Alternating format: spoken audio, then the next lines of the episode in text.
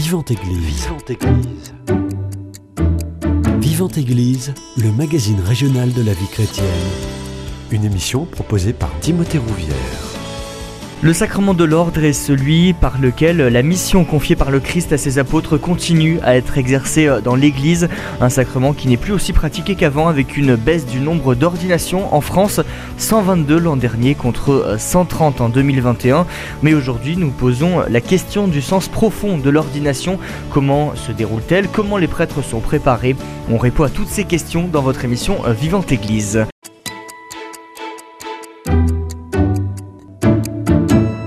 Pour en parler, j'ai le plaisir de recevoir le père Stéphane Aïwaz, supérieur du séminaire Saint-Cyprien à Toulouse.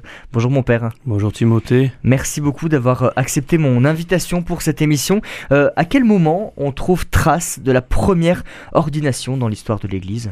Ah ben c'est pas compliqué, c'est le soir de l'institution de l'Eucharistie puisque euh, au jeudi saint, le Seigneur va euh, bien évidemment instituer l'Eucharistie, et il va dire à ses apôtres, faites cela en mémoire de moi. C'est-à-dire qu'il demande à ses apôtres de poursuivre cette œuvre de salut, de célébrer euh, l'Eucharistie, de continuer à poser les gestes et les signes que lui, Jésus, a posés. Donc c'est le soir du jeudi saint qu'est institué le sacerdoce.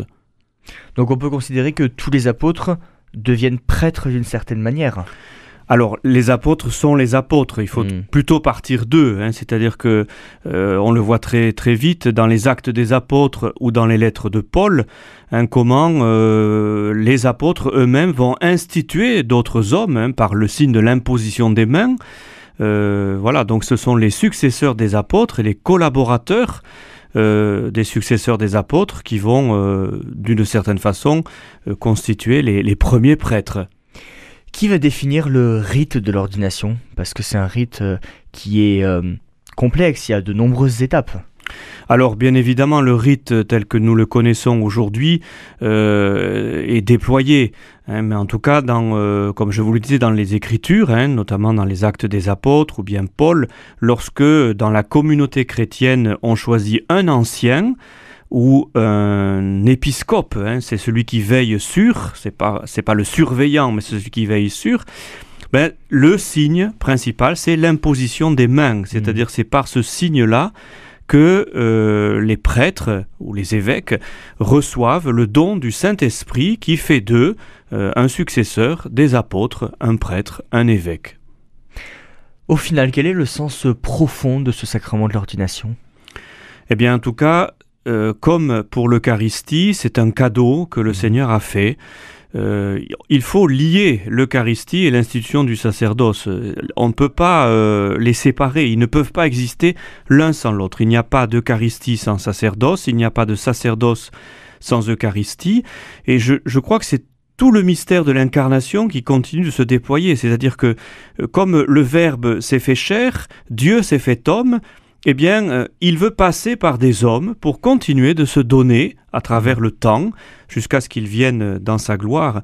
Et le sens profond du sacerdoce, c'est que le Seigneur choisit des hommes pour que, par le don de leur vie, lui-même puisse continuer à donner sa propre vie et sauver, euh, sauver les hommes. Est-ce qu'il y a des conditions pour euh, recevoir le sacrement de l'ordination? Alors la condition principale, c'est d'être appelé par le Seigneur mhm. et un appel qui est confirmé par l'Église. Il ne suffit pas d'être appelé ou de dire que l'on est appelé par le Seigneur, cet appel, il est toujours confirmé par l'Église. Et là encore, je reviens à la source des Écritures, on le voit très bien, hein, il faut que, le, au début, on voit bien, c'est le collège euh, des, anciens qui va dire, ben oui, celui-là, il a en quelque sorte les aptitudes requises, il peut recevoir l'imposition des mains. Donc, vous voyez, il y a l'appel du Seigneur qui est confirmé par euh, l'Église. Alors, le sacrement de l'ordre, il comporte euh, trois degrés, on peut le dire, l'épiscopat, le presbytérat et le diaconat. Est-ce que vous pouvez nous expliquer la, différence entre ces trois mots? Alors il y a un seul sacrement de l'ordre, il n'y en a mhm. pas trois, hein, mais comme vous le dites, hein, qui se déploie dans le, diaconat, le presbytérat et euh, l'épiscopat. Donc les trois, ces trois degrés, euh, nous les trouvons euh, là aussi dans les Écritures. Et puis, alors il ne faut pas s'imaginer que euh, ce que nous connaissons aujourd'hui de l'exercice du ministère est identique depuis toujours, c'est-à-dire mm. que euh, l'Église, elle est toujours attentive à ce que veut l'Esprit, hein, et donc, ben voilà, la mission va évoluer.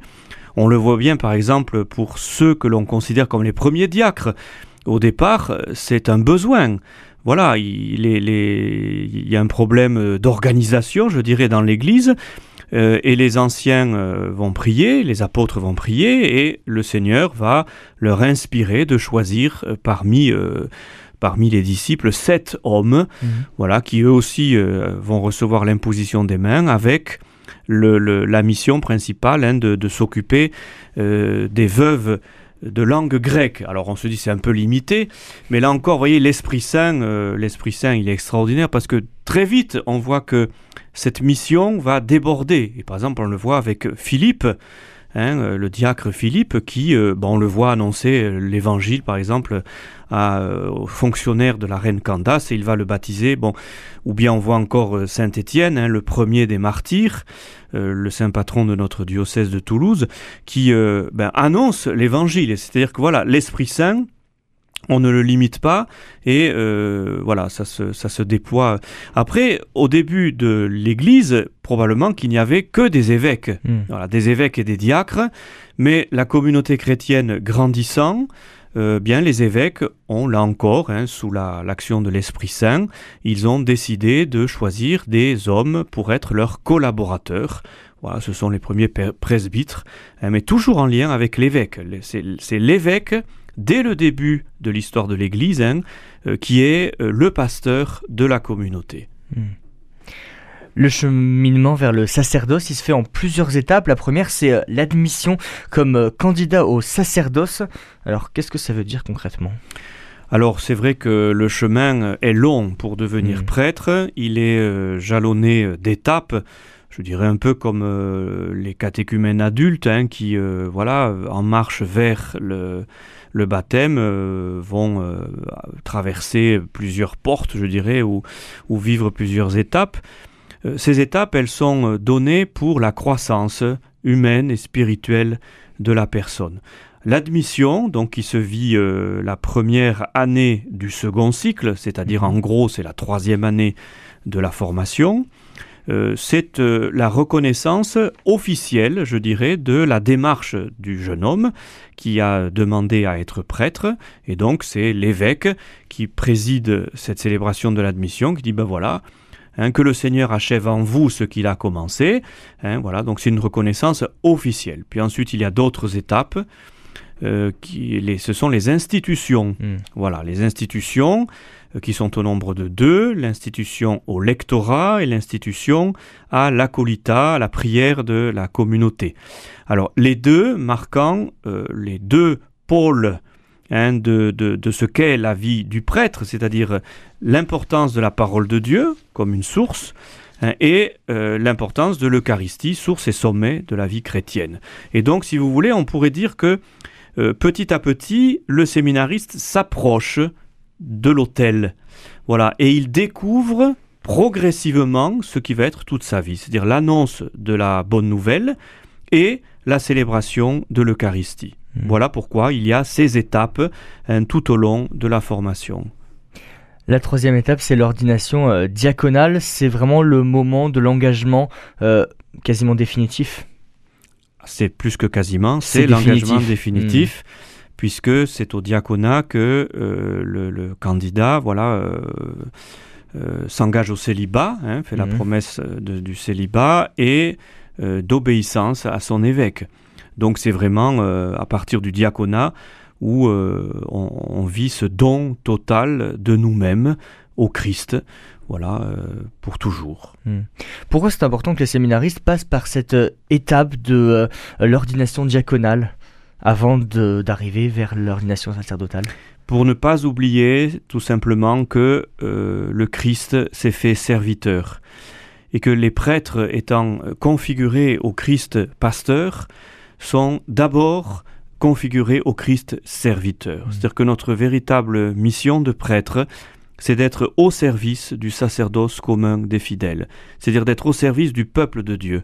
Voilà, et pas d'être euh, des gouverneurs omnipotents et omniprésents, euh, faisant tout et dirigeant euh, les communautés comme un petit dictateur, c'est pas ça.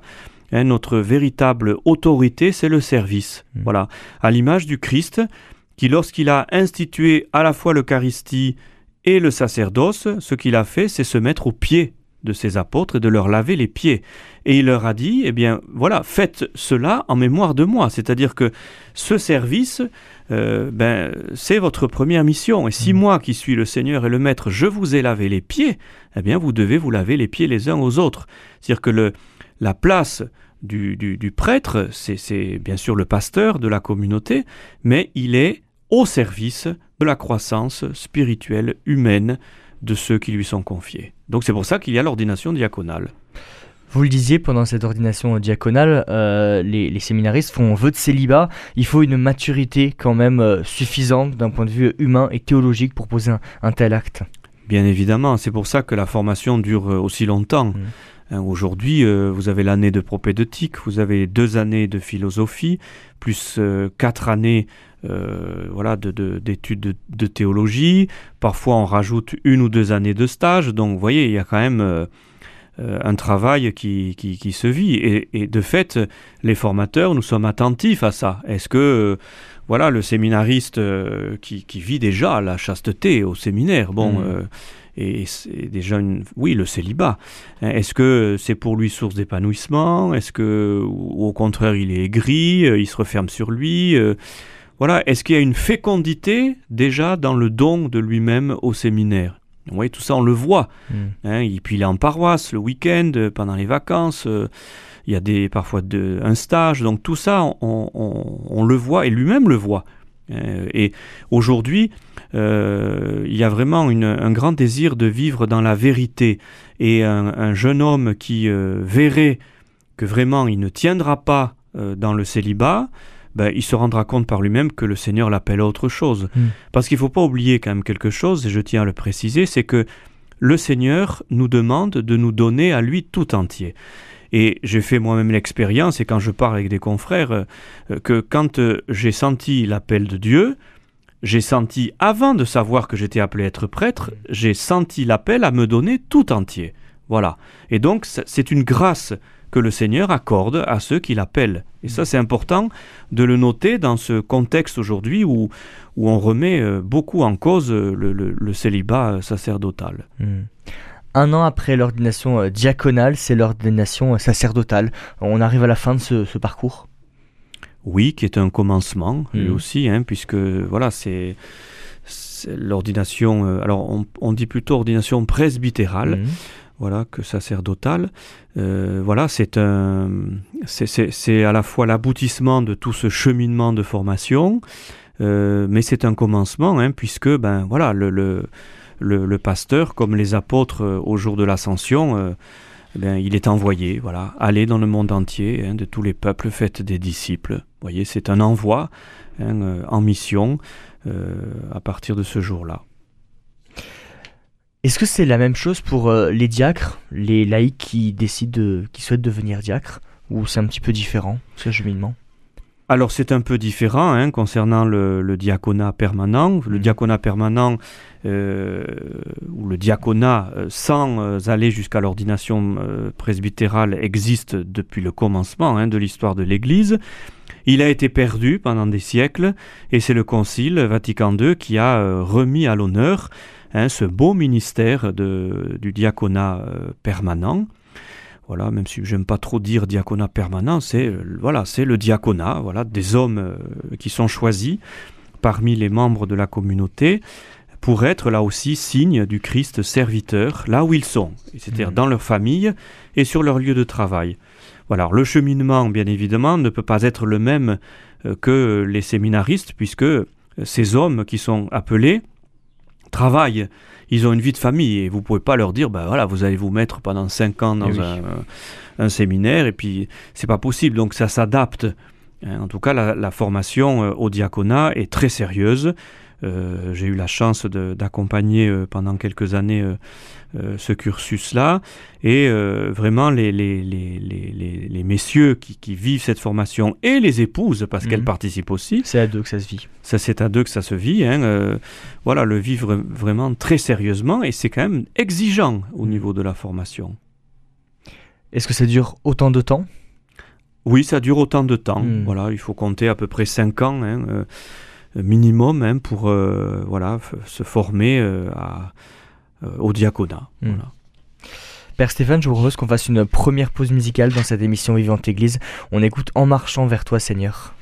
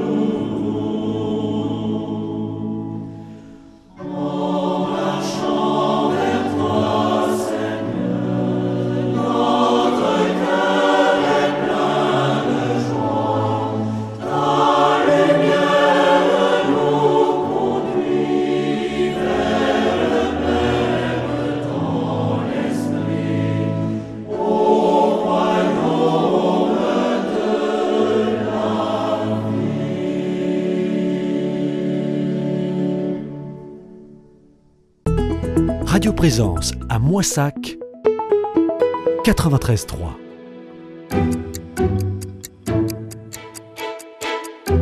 Vivante Église, Timothée Rouvière.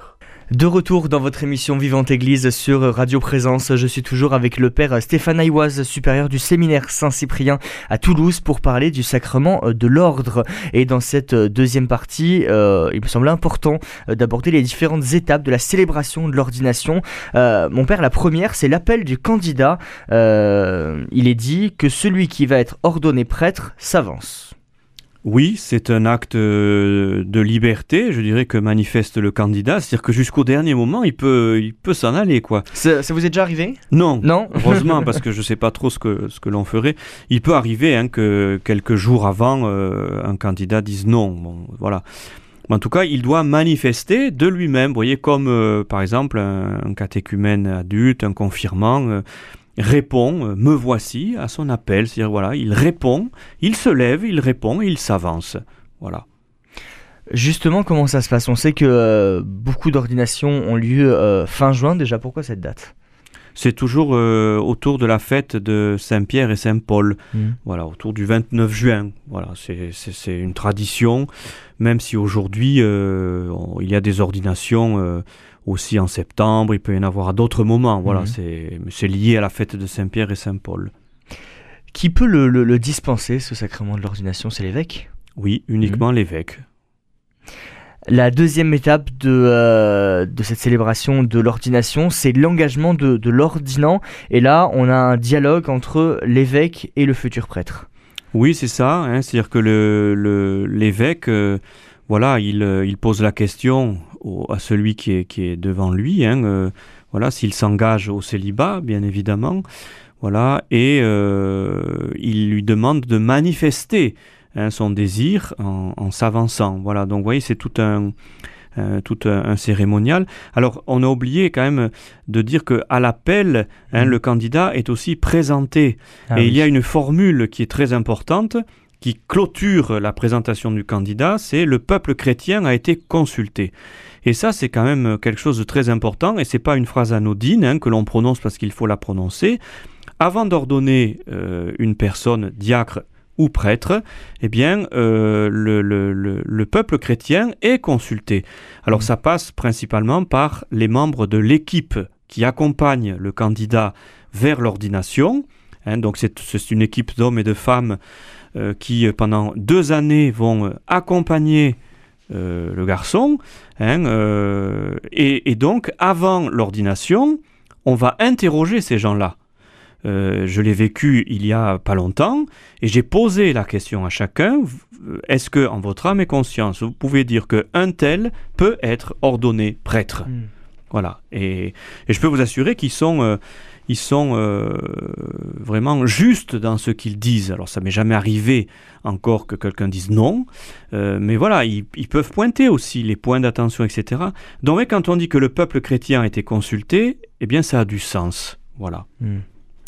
La troisième étape, c'est la litanie des saints. C'est à ce moment que l'ordinant s'allonge au sol, signe d'abandon à Dieu dans son ministère pour toute sa vie.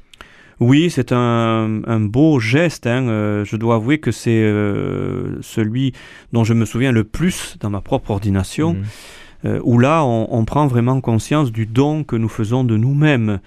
Voilà, quand on est couché par terre, voilà, prosterné par terre, et puis qu'on entend cette litanie qui nous unit à l'Église du ciel, euh, ben là, il y a vraiment quelque chose de, de, profond qui se passe et, on sent vraiment hein, euh, voilà, qu'on est tout donné, qu'on est tout donné euh, comme le Christ.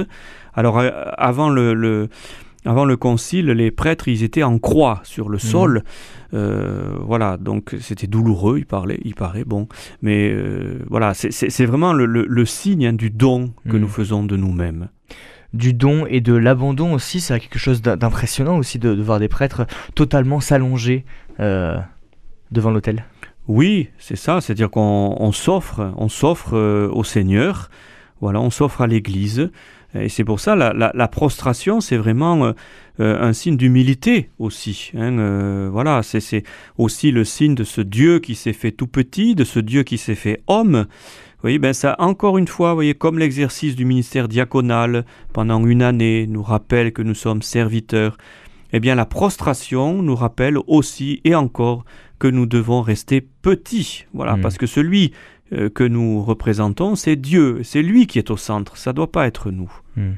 La quatrième étape, euh, c'est l'imposition des mains. Vous en avez déjà un petit peu parlé. Euh, l'imposition des mains de, l'évêque et la prière d'ordination. quelle est la symbolique de l'imposition des mains, justement? Alors, c'est le signe principal de l'ordination. Il ne hmm. peut pas y avoir d'ordination sans l'imposition des mains. Vous voyez, ça serait invalide. Voilà, c'est le hmm. signe principal avec la prière consécratoire. Hein, c'est les deux qui sont liés.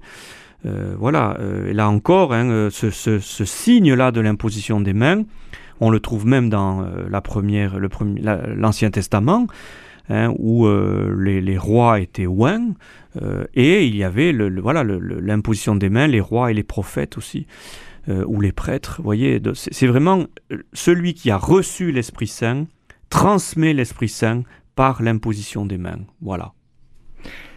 Et justement, c'est à ce moment-là que l'ordinant devient officiellement prêtre ou ça arrive un peu plus tard au cours de la célébration? Alors on peut pas dire. Euh, alors c'est bien évidemment c'est le signe principal. Hmm. C'est-à-dire il reçoit, euh, il reçoit euh, l'Esprit Saint qui fait de lui un prêtre. Alors après il y a toute la suite. Hein, on peut pas le séparer, je crois. Vous voyez, il y a l'imposition des mains et la prière de consécration. Là aussi, s'il n'y a que l'imposition des mains, j'espère pas dire de bêtises, des canonistes qui vont vous mm. téléphoner sinon. Mais euh, s'il n'y a pas de prière de consécration euh, et qu'il n'y a que l'imposition des mains, il n'est pas prêtre. Hein. Mm. C'est les deux. C'est-à-dire qu'il y a l'imposition des mains et la prière consécratoire. Voyez, c'est comme à l'Eucharistie. Hein. L'Eucharistie, si vous étendez les mains, mais que vous dites pas euh, le récit de l'institution, il n'y a pas Eucharistie. Enfin, il y a pas. Voilà, donc les deux sont, sont liés. Et après, il y a toute la suite. Mm. Et justement, la prière consécratoire, qu'est-ce qu'elle contient? Alors il y a tout le rappel euh, de l'alliance, hein, puisque l'alliance déjà, euh, voilà, avec euh, Abraham, Moïse, c'est toute l'histoire du salut qui est rappelée et qui aboutit jusqu'au Christ. Hmm. Voilà. Hein, et pour rappeler finalement que les prêtres et le don du sacerdoce, ça s'inscrit dans l'histoire du salut. Voilà, c'est-à-dire que c'est Dieu lui-même qui veut cela, qui continue Hein, de, de, de, vouloir sauver son peuple. Voilà. Et pour cela, ben, comme il avait choisi euh, à l'époque de Moïse, vous vous souvenez, mhm. il avait dit euh, à Moïse, eh ben voilà, tu, tu vas en choisir quelques-uns parmi, euh, parmi le peuple pour que tu vas leur donner ton autorité, voilà, pour qu'ils puissent t'aider, hein, qu'ils puissent eux aussi s'occuper du peuple, etc. Donc il y a tout ce rappel, voilà. Puis ensuite Jésus qui va choisir les douze, etc., etc. Hein, et les prêtres qui sont dans cette continuité, hmm. euh, qui s'inscrivent dans cette continuité de l'histoire du salut. La cinquième étape, c'est la euh, vêture, c'est le moment où l'ordonné reçoit l'étole presbytérale. Oui, et la chasuble, les deux étant très importants. Hein, l'étole représentant l'autorité et la chasuble représentant la charité. Vous hmm.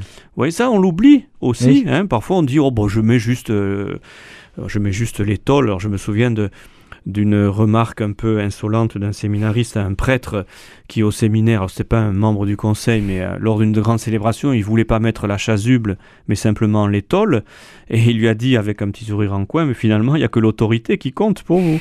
Bon, alors le prêtre il était un peu surpris, mais de hmm. fait, hein, c'est, il faut pas oublier, c'est les deux, hein, c'est l'autorité, mais une juste autorité, hmm. voilà, qui est toujours une autorité pour le peuple de Dieu, et la chasuble représentant la charité. Voilà, la charité qui est le cœur du ministère du prêtre, puisqu'il doit être signe visible hein, de l'amour de Dieu hein, pour, euh, pour son peuple. Et justement, avant de euh, recevoir l'étole et, euh, et, la chasuble, comment est vêtu l'ordinant? Eh bien, il est habillé en diacre, mmh. tout simplement. C'est-à-dire qu'il, alors, pour l'ordination diaconale, il a l'aube, simplement, mmh. hein, et puis on lui revêt l'étole et la dalmatique. Hein. la dalmatique étant le tablier de travail, tout simplement. Hein. c'est un tablier de travail, la dalmatique. Voilà, pour pas oublier qu'on est ouvrier, hein, qu'on est euh, voilà euh, envoyé à la vigne du Seigneur. Et euh, lorsque le diacre est ordonné prêtre, ben, il arrive en diacre, et donc on lui enlève son étole diaconale, mhm. on lui remet l'étole presbytérale et la chasuble la sixième étape de cette célébration de, l'ordination. Euh, l'évêque répand dans euh, les paumes des mains du nouveau prêtre l'huile sainte mêlée de parfum que l'on appelle le saint crème. Voilà, ce saint crème que nous allons bénir euh, bien aujourd'hui, lundi, mmh. voilà, lors de la messe chrismale, hein, ce saint crème qui, qui sert bien évidemment pour les baptêmes, euh, des enfants et des adultes, qui sert pour la confirmation, voilà, qui sert aussi pour la consécration euh, des hôtels ou des églises, hein, des nouvelles églises, et qui sert pour l'ordination des prêtres et des évêques. Mmh. Voilà. Alors les prêtres, euh, bien sûr, hein, l'évêque va euh, oindre les mains. Pourquoi? Ben Parce que c'est par les mains que le prêtre va consacrer le pain et le vin qui deviendront le corps et le sang du Christ. Mmh. C'est par les mains que le prêtre va donner l'absolution. Euh, au nom du Christ. C'est par ses mains que le prêtre va baptiser, etc. Vous voyez, euh, voilà, c'est le, vraiment le signe, là encore, hein, de, l'Esprit Saint qui est donné voilà, euh, à celui qui, reçoit l'ordination. Hmm. La septième étape, c'est le moment où l'évêque remet au, nouveau prêtre la patène et le calice nécessaires à son nouveau ministère. Voilà, pour rappeler que le cœur de son ministère, c'est l'Eucharistie. Hmm. Voilà, parce que l'Eucharistie, c'est vraiment le mémorial de la passion et de la résurrection du Christ, c'est le cœur de notre foi. Le Concile rappelle que l'Eucharistie est source et sommet de la vie chrétienne, c'est-à-dire qu'on a besoin tous de l'Eucharistie pour vivre la mission, pour vivre euh, notre vie de baptisé, et l'Eucharistie, elle est au cœur de la journée du prêtre, et donc elle est au cœur de sa vie. Voilà pourquoi euh, l'évêque remet euh, au nouveau prêtre le, calice euh, et, la patène pour lui rappeler voilà, que ce qui est au cœur de sa vie, c'est l'Eucharistie, parce que l'Eucharistie, c'est le Christ, et ce qui est au cœur de la vie du prêtre, c'est le Christ. Hmm. Et la huitième et dernière étape, c'est le baiser de paix. Oui, ben voilà, c'est un, c'est l'évêque hein, qui accueille son nouveau prêtre dans, dans le presbytérium et ensuite, c'est le, ce tout jeune prêtre, et c'est très beau, c'est un moment très fort, qui va les saluer, chacun des prêtres. Ah oui. Voilà. Parce qu'il y a de nombreux prêtres présents hein, lors des ordinations. Ah oui, euh, dans le diocèse de Toulouse, il peut y avoir jusqu'à 200 prêtres euh, qui viennent. Voilà, et donc c'est toujours un moment très très fort où le, le petit nouveau, euh, mmh. voilà, le petit frère, il va être accueilli par, par ses frères aînés. Et voilà, c'est un geste très beau. Hein. On accueille dans le presbytérium, hein, donc dans ce corps, qu'est le presbytérium, euh, ce nouveau membre qui, mm. euh, voilà, qui en fait partie désormais. Et justement, vous en tant que supérieur du séminaire Saint-Cyprien à Toulouse, quand un, séminariste devient prêtre, quel sentiment vous, vous éprouvez? Bah, C'est un sentiment de, de grande joie on est très ému, les formateurs, quand euh, on, voit euh, voilà, un garçon qui, que l'on a suivi. Alors là, maintenant, ça fait six ans que je suis au séminaire. Ben, ceux qui étaient là quand je suis rentré, hmm. qui étaient en première année, ben voilà, ils sont ordonnés là maintenant. Et c'est pas rien quand même. Hmm. Voilà, c'est, je, pense que, euh, en tout cas, moi, je ressens ce que doit sentir un père quand il voit son fils se marier, j'en sais rien, ou hmm. bien, voilà, arriver à une étape décisive de, de sa vie. Voilà, c'est un sentiment de grande joie, euh, de grande grâce, parce que vraiment une ordination, ça, ça, ça, nous touche dans notre être profond, hein, euh, de croyants, voilà, et de, et prêtres aussi, hein, de, de voir ce que ce qu'un homme euh, devient, voilà, par la grâce de Dieu. Hmm. Père Stéphane, je propose qu'on fasse une deuxième pause musicale dans cette émission Vivante Église. On écoute Viens, lève-toi, moi, le Seigneur, je t'appelle. Viens,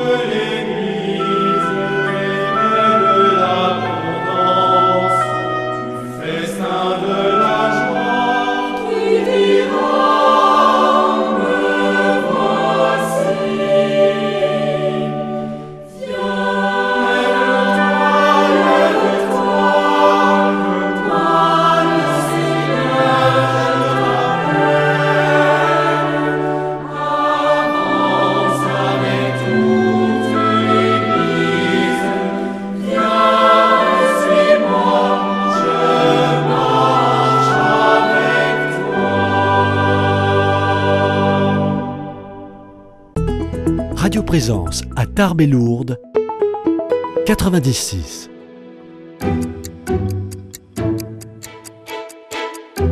Vivante Église, Timothée Rouvière.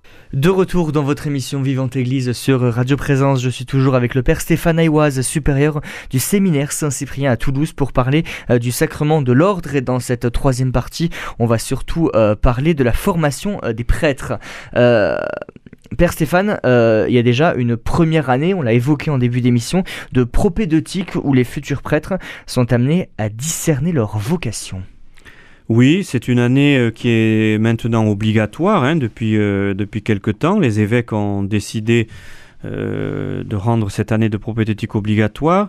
Alors c'est une année de discernement, de fait, même si, il faut le dire, tout le séminaire est un temps de discernement.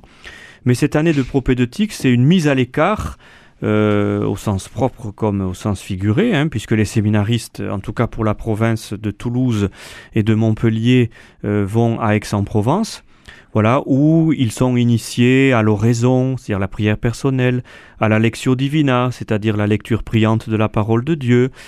Euh, voilà, voient ou ils revoient euh, le catéchisme de l'Église catholique. Vous voyez, ils, se- ils prennent ce temps, euh, qui dure une année quand même, hein, euh, un temps paisible, où ils ont très peu d'activité pastorale, hein, pour euh, vraiment se retrouver cœur à cœur avec le Seigneur, voilà, et discerner si, eh bien, il faut ou pas continuer la formation au séminaire. Hmm. Et il y en a beaucoup, justement, qui, après une année de propédeutique, entrent au séminaire, en termes de, de pourcentage, vous sauriez dire? Ça, ça dépend vraiment des années. Hein. Mm. Euh, mettons, vous voyez, par exemple, sur euh, une dizaine de jeunes qui entrent en propédeutique, on peut dire qu'il y en a entre, euh, je sais pas, entre 5 et 8 Hmm. qui vont rentrer. Mais c'est c'est normal, en tout cas, qu'il y en ait qui, qui se rendent compte que bah, finalement, c'est pas leur vocation, ou bien c'est trop tôt. Ou, ou bien on va leur dire aussi, écoute, là, euh, c'est trop tôt, ou ça va pas. Bon, tu vois bien qu'il y a ça, ça et ça qui font que, ben, on peut dire que tu n'es pas appelé à être prêtre. Vous voyez, Mhm. voilà.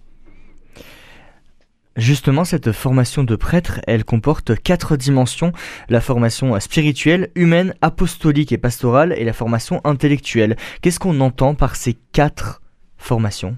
Alors, ces quatre dimensions. Dimensions, tout à fait. Voilà, de la formation. On appelle ça euh, la formation intégrale. Voilà, c'est-à-dire qu'un être humain, ben, il est entier. Hein, il peut pas, on peut pas mettre le spirituel d'un côté, euh, la pastorale de l'autre. C'est un tout. Mm. Hein, c'est un tout. Et euh, la ratio, c'est-à-dire ce texte qui, euh, qui, qui, qui, qui, qui gère la formation des, des prêtres dans le monde entier, hein, parle de ces quatre dimensions de la formation. La première étant la formation, la dimension humaine. Voilà, euh, parce que un- pour être un prêtre équilibré, il faut être un homme équilibré. Et donc euh, le travail euh, personnel de la, voilà, de son humanité, voir quels sont mes points faibles, quels sont mes points forts, euh, apprendre aussi à guérir les blessures que l'on a pu euh, avoir dans l'enfance ou, même à l'âge adulte, euh, voir nos capacités à, à vivre ensemble avec des frères, euh, la capacité à écouter, euh, la capacité à surmonter les épreuves et à pas se laisser submerger par les difficultés. Bon, c'est que c'est quand même primordial. hein, euh, et donc la, la- la dimension humaine est très présente dans, euh, dans la formation. Et pour cela, on se fait aider aussi de, de psychologues, euh, de, de coachs. Voilà pour euh, l'équilibre de vie, l'hygiène de vie, euh, gérer son temps. Tout ça c'est important parce que si on ne prend pas de bonnes habitudes au séminaire, eh ben, le jeune prêtre qui va se retrouver euh, dans- en paroisse, s'il n'a pas pris des habitudes, ben, il va pas les prendre en étant en paroisse. hein. Mm. Voilà. Donc ça, ça, ça nous semble important. Et après, donc, il y a- il y, a les autres dimensions euh, que vous avez citées. euh, je ne sais pas si vous voulez qu'on les développe. On mais- peut éventuellement les, les développer. Oui. On, on- on parlait de la, de la formation humaine aussi. E- Être prêtre, c'est un. faut être très lié à, à l'homme, à ses paroissiens. Mm. Oui, c'est ça, voilà, hein, la, la capacité, je disais, d'écoute. Hein, le prêtre, euh, c'est pas celui qui, euh, qui est le chef qui va imposer son point de vue. hein. Le prêtre, il doit être à l'image du Christ et acquérir les sentiments du Christ et avoir la pédagogie du Christ. Mm. On- comment est-ce que Jésus fait quand il est en contact avec les gens? Il commence par les écouter. Voilà, Ça, moi, ça me frappe beaucoup, hein, l'écoute du Christ. Après, il va leur dire les choses. Hmm. Jésus, il va pas non plus euh, faire preuve de relativisme. Bon, il dit les choses, mais il commence par écouter. Il commence par observer. Voilà, ben, on apprend aussi au séminaire à faire pareil, hein, et pas à devenir des petits chefs qui vont imposer leur point de vue. D'abord, on n'est pas là pour imposer notre point de vue. Mm. Hein, on est au service de l'Évangile hein, et au service de ce que l'Église nous demande. C'est pas ma propre idée, ma propre parole, c'est la parole de Dieu et ce que l'Église me demande. Voilà. Il y a aussi la formation euh, intellectuelle. Vous disiez, il y a des cours de philosophie pour les séminaristes. Alors il y a des cours de philosophie en premier cycle. Voilà, alors il n'y a pas que de la philosophie, hein, même si c'est euh, une partie importante euh, du premier cycle. hein. Euh, voilà. Euh, ensuite, il y a des cours de, de Bible, hein, l'intelligence des Écritures aussi, et pas une lecture fondamentaliste euh, de la parole de Dieu. ça, ça serait grave pour un prêtre. Voilà. il y a la- les études en théologie aussi, le, voilà, le, le- le cœur de la foi chrétienne. Donc en premier cycle, c'est surtout axé autour du catéchisme de l'Église catholique. Il y a des cours de spiritualité, les grands courants spirituels. Il y a tout un cours pendant un semestre, sur le célibat sacerdotal. Euh, voilà, euh, et on commence par les origines apostoliques du célibat sacerdotal. Euh, voilà, et en second cycle, bien évidemment, il y a toute la théologie hein, qui est très très importante, avec un, un approfondissement, bien évidemment, hein, euh, de la théologie fondamentale, la théologie morale, hein, euh, et encore bien sûr la parole de Dieu, la Mhm. liturgie, hein, tout ce qui est important, voilà, pour la formation d'un futur prêtre. Et cette formation, elle est solide, parce qu'on ne peut pas dire n'importe quoi à ceux qui nous sont confiés. On se doit euh, d'annoncer euh, ce qu'on appelle le kérigme, c'est-à-dire le cœur de la foi chrétienne. Et donc pour ça, ben ça s'apprend. Hmm. Ça s'apprend, mais pas simplement de façon intellectuelle. C'est-à-dire il faut l'assimiler intérieurement, puisque le prêtre, avant tout, il est témoin. Hmm. Ouais, c'est pas, c'est pas d'abord un enseignant. hein, c'est d'abord un témoin. Et donc il doit, euh, je dirais, digérer hein, le, le, le cœur de la foi pour en être le témoin. Voilà. Et, et l'annoncer par toute sa vie, simplement par, pas par ses paroles uniquement, mais par toute sa vie. Hmm. On le disait, euh, on distingue euh, deux cycles dans la, la formation des, des séminaristes. Euh, Le premier cycle dure deux ans, c'est le temps du discernement pour vérifier euh, si l'on a les aptitudes et les motivations nécessaires pour devenir prêtre. Justement, comment vous arrivez à, à mesurer les aptitudes et les motivations de chaque séminariste à, à devenir prêtre? Alors déjà, euh, je crois que les, on peut pas le, le limiter au premier cycle, hein, puisque Mhm. c'est vraiment tout au long de, de la formation que, que l'on accompagne les séminaristes. En tout cas, euh, un séminariste de première année Mhm. n'est pas le même que euh, le séminariste qui va arriver en dernière année. S'il était le même, il y aurait des problèmes. Oui. Voilà. Mais en tout cas, euh, on, on est témoin de la croissance de ces garçons. Et pour nous, c'est une source d'émerveillement. Voilà, un jeune homme qui arrive à 20 ans au séminaire, ben, il arrive, euh, voilà, il, il, a ses certitudes, comme tout, tout jeune homme, euh, voilà, tout jeune, il sait lui ce que c'est que l'Église, il sait lui ce que c'est que la foi, bon. Et puis petit à petit, ils apprennent finalement à, je dirais, à lâcher prise. Non pas comme des marionnettes, hein, mais euh, ils comprennent que finalement, ben, ils doivent vivre ce qu'on appelle la docibilitas. Voilà, alors c'est un mot latin hein, qui est, qui est, qui est pas la docilité bête et servile, hein, où je vais, euh, je vais faire ce que l'on me dit parce qu'on me dit de le faire. Non, c'est-à-dire que je fais confiance euh, dans ce que l'Église me demande. Voilà. Et c'est-à-dire je me laisse, je me laisse façonner par l'Esprit Saint euh, ben, qui passe à travers ce qui m'est proposé et qui n'est pas l'œuvre des formateurs, hein, mais qui est euh, ce que l'Église propose, ce que la tradition de l'Église propose. C'est toute la richesse spirituelle, théologique, intellectuelle, philosophique de l'Église. Voilà. Mm. hein. Et donc voilà, c'est- très beau hein, de voir cette, cette croissance des, des séminaristes. Entre parenthèses, le mot séminariste signifie petite pousse. hein, le séminaire étant euh, le jardin ou la pépinière. Voilà. hein, et le séminariste, c'est la petite pousse qui va accepter hein, de, de- de grandir Mm. pour porter du fruit. Et les formateurs, on est les jardiniers en quelque sorte. Bon, voilà. hein, pour qu'à un moment donné, ben, cette petite pousse, elle soit euh, euh, plantée dans la terre. hein, donc ça, c'est à l'ordination. Voilà, dans la terre, euh, au milieu de ce peuple qui est confiée et c'est là où le prêtre ben, va, va, va encore grandir pour porter du fruit. Le deuxième cycle, on l'a dit, il dure 3 à 4 ans. Et là, on a des moments euh, où les séminaristes vont dans les paroisses. C'est pour euh, mettre en pratique tout ce qui a été vu en théorie? Oui, alors l'insertion paroissiale commence dès le premier cycle, hein, Mhm. même si elle est euh, plus légère qu'en second cycle. Voilà. Euh, en premier cycle, euh, au- aujourd'hui, alors on parle plus de, de formation du disciple pour le premier Mhm. cycle et de configuration au Christ pasteur pour le, le- le second cycle, même si tout au long de notre vie, euh, nous restons disciples de Jésus-Christ. Hein, mais le disciple, c'est celui qui suit, c'est celui qui écoute, c'est celui qui, qui apprend à, à apprendre de l'autre. Donc voilà, la formation, l'insertion au premier cycle, euh, c'est plutôt léger, où le séminariste, il va suivre le curé, euh, il va rencontrer les équipes, il va observer, il va voir, il va se laisser façonner. Bon. Et puis le second cycle, là, il y a davantage de responsabilité. hein. C'est-à-dire que les séminaristes ont des, des groupes qu'ils accompagnent, euh, ils- parfois même ils célèbrent des obsèques. hein. Euh, Mhm. Aujourd'hui, dans nos paroisses, hein, euh, les prêtres ne célèbrent pas euh, tous les enterrements. Ben, le, le séminariste, avec l'équipe, il va pouvoir célébrer des obsèques, il va pouvoir même à la fin du cursus accompagner des couples vers le mariage, ou préparer des, pe- des, des- des enfants au baptême, etc. Donc c'est plus, je dirais, dans le concret Mm. hein, en second cycle pour se préparer euh, vraiment à, ben, à vivre le ministère. La vie au sein d'un séminaire, c'est aussi une vie collective à, à appréhender. Euh, Les séminaristes doivent apprendre à vivre ensemble. Comment ça se passe le quotidien? Bah, écoutez, euh, pour l'instant, ça se passe bien. Voilà, c'est pas facile. C'est pas facile d'être confronté à des frères. Euh, ça oblige à beaucoup de, beaucoup de patience, beaucoup de douceur. Ça, ça oblige chacun aussi à ben, ne pas euh, imposer son point de vue à l'autre.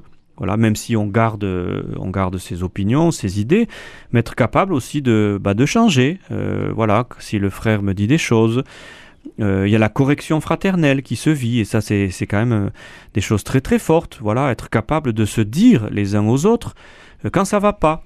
Voilà, il y a aussi l'action de grâce.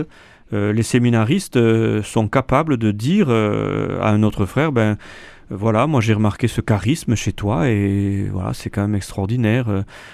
Donc c'est vraiment une, une école, une école Mhm. d'humanité, la vie communautaire, vous voyez Parce qu'on est quand même appelé à, à vivre au milieu d'un peuple qui nous est confié. Alors bien sûr, on va pas vivre chez les gens, mais on va vivre quand même avec, des frères prêtres que l'on n'a pas choisis. Euh, et ça, les évêques, et c'est une bonne chose, sont, sont quand même sensibles au fait de ne pas laisser les jeunes prêtres tout seuls, hein, mais de les mettre avec, euh, avec d'autres prêtres. Donc tout ça, ben, il faut la- ça s'apprend. hein, même si on veille quand même à ce qu'il y ait des, des, des sas Mm. de décompression, je dirais, où le, ben, euh, le séminariste il, il puisse aussi se voilà, souffler tout seul, aller se balader, euh, aller dans un monastère. euh, voilà, donc il y a à la fois la vie communautaire qui est très forte Mm. hein, pour faire grandir la, fraternité, et puis il y a aussi euh, favoriser des moments de, voilà, de solitude, euh, mais une solitude qui est habitée, hein, c'est-à-dire que Mm. voilà, pour euh, la prière, pour se détendre aussi, voilà. Une dernière question avant de clôturer cette émission. Euh, ça ressemble à quoi la journée type d'un séminariste? Alors c'est très chargé, il faut le reconnaître. hein, euh, voilà, c'est ça commence toujours par la prière et ça finit par la prière. Voilà, Mhm. c'est-à-dire que pour ne pas oublier celui qui, qui nous a appelés. Donc on commence euh, à 7h15 avec la prière des laudes, qui est suivie par un temps d'oraison, c'est-à-dire que voilà, on reste à la chapelle pour, euh, pour prier, voilà, méditer la parole de Dieu. Il y a le petit déjeuner. Et euh, 8h30, 8h40 pour les, les seconds cycles, euh, euh, c'est les cours qui Mhm. commencent et qui durent jusqu'à midi, midi et demi. À midi et demi, euh, il y a une petite pause, puis a l'office du milieu du jour, le déjeuner, et puis ça recommence pour certains à 14h ou Mhm. 14h30. Bon, ça dépend un peu des, des cours. Voilà, certains n'ont pas cours l'après-midi, donc c'est les études, Mm. voilà, seul ou, ou en petit groupe. Il y a le mercredi où il y a les travaux communautaires, le jardin, le ménage, euh, voilà. Parce qu'il y a ça aussi, hein, les Mhm. séminaristes participent à la vie de la maison, hein, la vaisselle, euh, voilà. Les troisième années font leur propre cuisine, enfin voilà. Euh, Il y a tout cet aspect matériel des choses, hein, voilà. Et puis le soir, c'est soit la messe à 18h30, soit les, les vêpres. Et puis en, en, veillée, alors le lundi, il y a la, souvent une soirée frate, Mhm. où on se retrouve en petite équipe pour un temps de partage, hein, autour de la vie pastorale, ou bien autour de, de ce qu'ils vivent, euh, oui, en paroisse, autour de la parole de Dieu, ou ça peut être une soirée conviviale, Mhm. voilà. Et puis le mercredi, ils ont soirée libre. Donc ils peuvent sortir. Ah. Voilà, et souvent ils sortent, et c'est très bien, hein, voilà, il n'y a pas de... C'est c'est bien qu'ils puissent vivre aussi des moments gratuits en fraternité, bon, euh, avec des amis de l'extérieur, euh, voilà. Et puis euh, parfois il y en a certains qui restent pour euh, faire des jeux, alors le supérieur participe de temps en temps, c'est bien sympathique. Donc je trouve que c'est une belle, euh, une belle vie qui est exigeante, hein, mais qui, voilà, qui, qui, est, qui est quand même très belle, hein, parce que ben, chacun grandit avec ses frères. Merci beaucoup, Père Stéphane Ayoise. Merci à vous. C'est la fin de cette émission Vivante Église. Si vous souhaitez euh, la réécouter, elle est disponible sur notre site internet www.radioprésence.com ou en rediffusion ce soir à 21h. Passez une très belle journée à l'écoute de notre antenne. Cette émission est disponible sur CD. Commandez-la en téléphonant au 05 62 48 63 00. 05 62 48 63 00 ou par mail à contact@radioprésence.com.